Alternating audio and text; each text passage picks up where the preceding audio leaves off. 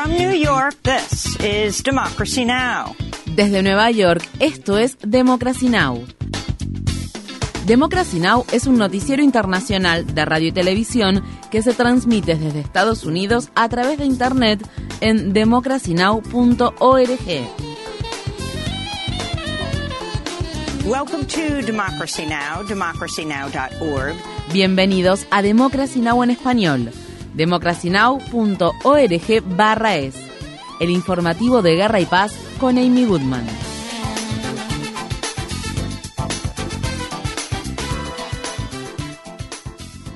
En la ciudad egipcia de Sharm el Sheikh, los delegados de los países que participaron en la conferencia de las Naciones Unidas sobre el cambio climático alcanzaron un acuerdo histórico el domingo para establecer un fondo de pérdidas y daños para ayudar a los países del sur global a hacer frente a los peores efectos de la catástrofe climática, que en gran medida es el resultado de la contaminación que generan los países ricos. Estados Unidos, que ha sido el país más contaminante del mundo a lo largo de la historia, se resistió hasta último momento a la propuesta, pero finalmente el sábado la aceptó. Sin embargo, no está claro cómo se harán cumplir estos compromisos. En Estados Unidos, por ejemplo, dichos fondos tendrían que ser asignados por un Congreso ahora dividido entre los dos principales partidos. Mientras tanto, los activistas, la ONU y los países vulnerables han condenado la falta de acción por parte de los países ricos para reducir las emisiones de gases de efecto invernadero con el fin de alcanzar el objetivo de mantener el aumento de la temperatura global en 1,5 grados centígrados por encima de los niveles preindustriales. Estas fueron las palabras expresadas el domingo por el presidente de la cumbre climática COP26 de 2021, Alok Sharma.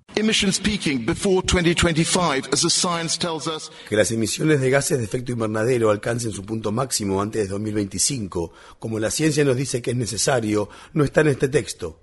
Que se haga un seguimiento claro de la reducción progresiva del carbón, no está en este texto que haya un compromiso claro de eliminar progresivamente la industria de los combustibles fósiles no está en este texto, y el texto sobre la energía se debilitó en los minutos finales. Amigos, dije en la COP26 de Glasgow que el objetivo de mantener el aumento de la temperatura global en 1,5 grados centígrados tiene el pulso débil. Lamentablemente, sigue con respiración asistida. En Estados Unidos, en el estado de Colorado, cinco personas murieron y dos docenas resultaron heridas luego de que un hombre armado abriera fuego en un club nocturno LGBTQ de la ciudad de Colorado Springs poco antes de la medianoche del sábado. La policía informó que al menos una persona que se encontraba dentro de Club Q se enfrentó al atacante, lo que probablemente evitó que se derramara aún más sangre. Entre las víctimas se encontraban Kelly Lovin, una mujer trans de 40 años proveniente de Denver que estaba de visita y los empleados de Club Q, Derry Ramp y Daniel David Aston, un hombre trans. La policía ha detenido a un sospechoso de 22 años. Estas fueron las palabras expresadas por Joshua Turman, un sobreviviente de la masacre. We heard uh, them saying check certain people because they're critical. Um, we, we heard everything. Los escuchamos decir que revisen a ciertas personas porque su salud era crítica. Escuchamos todo y solo puedo pensar en todo, mi vida, simplemente todo, mis amigos, familia, seres queridos. Vine aquí para celebrar mi cumpleaños. Honestamente se suponía que debía estar en Denver, pero regresé un día antes. Honestly, I was supposed to be in Denver. But I came back a day early.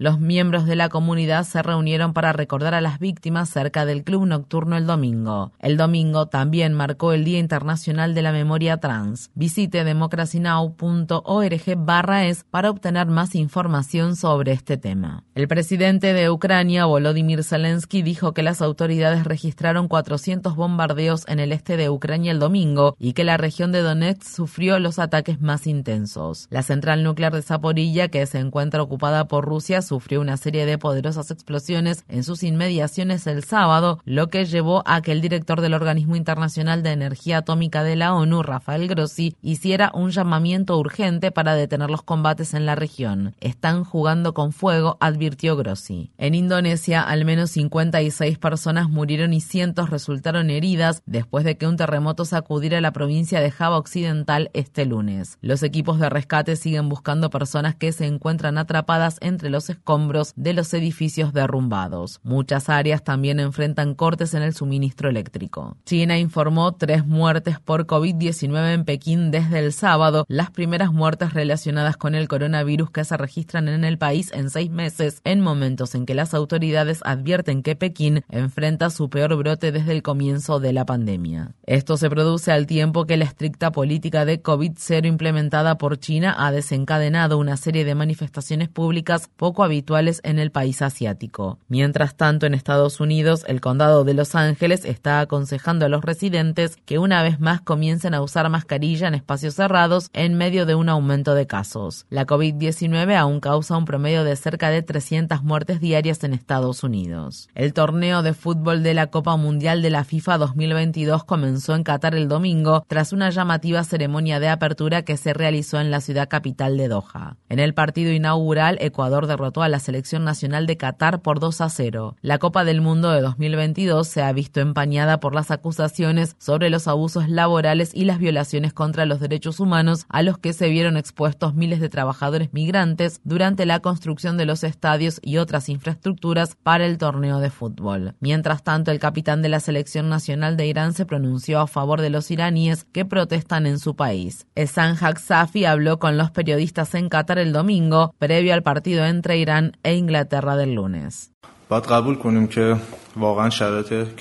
Tenemos que aceptar que las condiciones de nuestro país no son las adecuadas y nuestro pueblo no es feliz. Espero que las condiciones cambien para que se cumpla con las expectativas del pueblo y que todos puedan ser felices. La situación que se vive en el país es mala y el equipo lo sabe.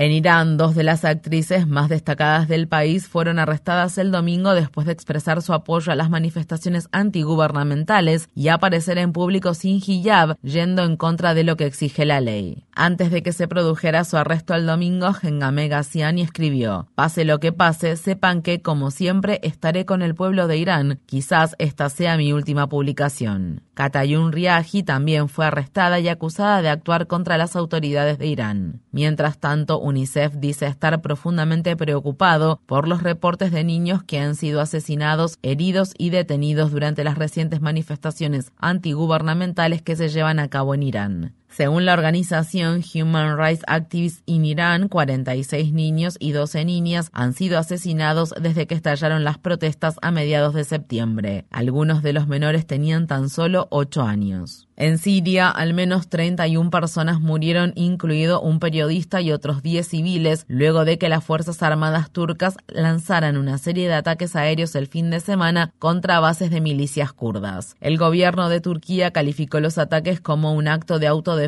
luego de culpar al Partido de los Trabajadores del Kurdistán, que está prohibido en Turquía, de la explosión de Estambul que mató a seis personas el 13 de noviembre. Según se informa, en la mañana del lunes murieron tres personas y otras diez resultaron heridas en un pueblo fronterizo de Turquía luego de que misiles que se dispararon desde una región controlada por los kurdos impactaran en una escuela secundaria y dos casas. El gobierno de Turquía se comprometió a responder a los ataques de la manera más enérgica posible. Tras realizar una encuesta en Twitter para determinar si se debía permitir que el expresidente estadounidense Donald Trump regresara a la red social, Elon Musk restableció su cuenta que había sido prohibida por incitación a la violencia tras la insurrección del 6 de enero en el Capitolio de Washington, D.C. El sábado, Trump dijo que no estaba en sus planes volver a Twitter. Aparentemente también se restableció la cuenta de Kanye West, otro usuario cuya cuenta había sido bloqueada. La cuenta de West fue bloqueada en octubre antes de que Musk tomara posesión de la red social tras publicar tweets antisemitas. Queda por verse si los últimos movimientos de Musk harán que más anunciantes y empleados de Twitter abandonen la plataforma. El fiscal general de Estados Unidos, Merrick Garland, nombró al ex fiscal del Departamento de Justicia, Jack Smith, para que dirija las investigaciones sobre el papel de Donald Trump en la insurrección del 6 de enero en el Capitolio de Washington, D.C., así como sobre si Trump manejó de forma inadecuada documentos clasificados.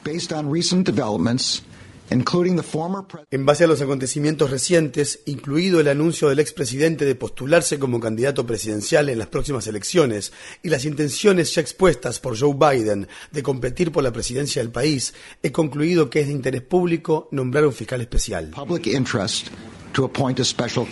El fiscal especial Jack Smith también trabajó anteriormente en la Fiscalía Federal de Nueva York e investigó y procesó crímenes de guerra y crímenes de lesa humanidad en la Corte Penal Internacional de La Haya. En Estados Unidos, en el estado de California, un juez federal condenó a la fundadora de la empresa emergente de análisis de sangre Theranos, Elizabeth Holmes, a 11 años de prisión por engañar a los inversores de su compañía al afirmar falsamente que sus máquinas podían ejecutar una amplia gama de pruebas de diagnóstico con unas pocas gotas de sangre. En 2014, la revista Forbes calificó a Holmes como la mujer más joven del mundo en convertirse por sí misma multimillonaria, pero Theranos comenzó a desmoronarse solo un año después de la publicación, luego de que el periódico The Wall Street Journal realizara una investigación. El presidente de Estados Unidos, Joe Biden, y otros líderes del G20 están pidiendo una mayor regulación del Bitcoin y otras criptomonedas con el fin de garantizar la estabilidad financiera mundial tras el colapso de la plataforma de intercambio de criptomonedas FTX que tuvo lugar la semana pasada. Los inversionistas han demandado al desacreditado director ejecutivo Sam Bankman-Fried, así como a varias celebridades que promovieron la plataforma como la estrella de la Liga Nacional de Fútbol Americano Tom Brady, el comediante Larry David y la estrella de tenis Naomi Osaka. Según una declaración de bancarrota, FTX debe a sus 50 principales acreedores más de 3 mil millones de dólares, mientras que un millón o más de personas y empresas podrían verse afectadas por su colapso. Uno de los acreedores de FTX, la Junta del Plan de Pensión para Maestros de Ontario, se vio obligada a dar por perdida su inversión de 95 millones de dólares. El gobierno gobierno de Biden solicitó el viernes a la Corte Suprema de Estados Unidos que permita que su programa de condonación de préstamos estudiantiles entre en vigencia al tiempo que varias batallas legales han puesto al programa en suspenso. El sábado el Departamento de Educación comenzó a notificar a unos 16 millones de prestatarios que sus solicitudes para recibir un alivio del préstamo estudiantil habían sido aprobadas por montos de hasta 20 mil dólares cada uno. En Estados Unidos, el reverendo Rob Schenck, un ex activista contra el aborto que pasó a ser informante, ha ofrecido declaraciones a la prensa en las que alega que el juez de la Corte Suprema, Samuel Alito, filtró el resultado de un fallo histórico de 2014, semanas antes de que se hiciera pública la decisión de la Corte. El reverendo le dijo al periódico The New York Times que una donante conservadora rica le informó sobre la decisión aún no publicada de la Corte después de que ella y su esposo cenaran con Alito y su esposa. Según las declaraciones, Alito le hizo saber a la pareja que el tribunal se preparaba para fallar a favor de Javi Lobby, una cadena de tiendas de artesanías cuyos dueños buscaban negarse por motivos religiosos a ofrecer cobertura para el control de la natalidad a sus trabajadores. Zheng dice que compartió la información filtrada con el presidente de Javi Lobby y usó el conocimiento previo para preparar una campaña de relaciones públicas. En julio, Zheng envió una carta al presidente de la Corte Suprema, John Roberts, informándole sobre la supuesta filtración del fallo de Javi Lobby de 2014, pero no recibió respuesta. A través de un vocero, Alito negó cualquier participación en la filtración del resultado del fallo. En Estados Unidos, el Departamento de Educación del Estado de Nueva York ha prohibido a las escuelas usar logotipos o imágenes de indígenas estadounidenses en los diseños de sus mascotas a menos que reciban la aprobación de una determinada comunidad indígena. Las escuelas estatales que no cumplan con este fallo podrían enfrentar la pérdida de fondos. En Argentina, el ícono de la lucha por los derechos humanos, M. de Bonafini, murió el domingo a la edad de 93 años. Bonafini fue una de las fundadoras de la Asociación Argentina Madres de Plaza de Mayo en 1977, después de que dos de sus hijos fueran desaparecidos por las fuerzas de seguridad argentinas durante la brutal dictadura militar respaldada por Estados Unidos que tuvo lugar en el país sudamericano. Bonafini y otras madres de desaparecidos protagonizaron frecuentes protestas en la Plaza de Mayo de la ciudad de Buenos Aires, desafiando así la dictadura militar que asolaba al país. Durante las protestas, las madres lucían pañuelos blancos en la cabeza, los que se convirtieron en un símbolo de su lucha. En las décadas siguientes, la Asociación Argentina Madres de Plaza de Mayo continuó luchando para lograr justicia para las decenas de miles de personas desaparecidas, torturadas y asesinadas durante la guerra sucia que se libró en Argentina. En 2016, Bonafini habló durante la marcha número 2000 de las Madres de Plaza de Mayo.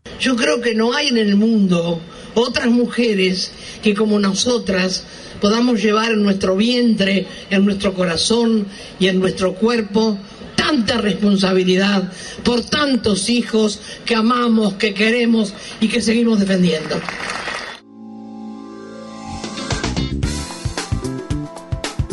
Infórmate bien. visita nuestra página web democracynow.org/es. Síguenos por las redes sociales de Facebook, Twitter, YouTube y SoundCloud por Democracy Now! es.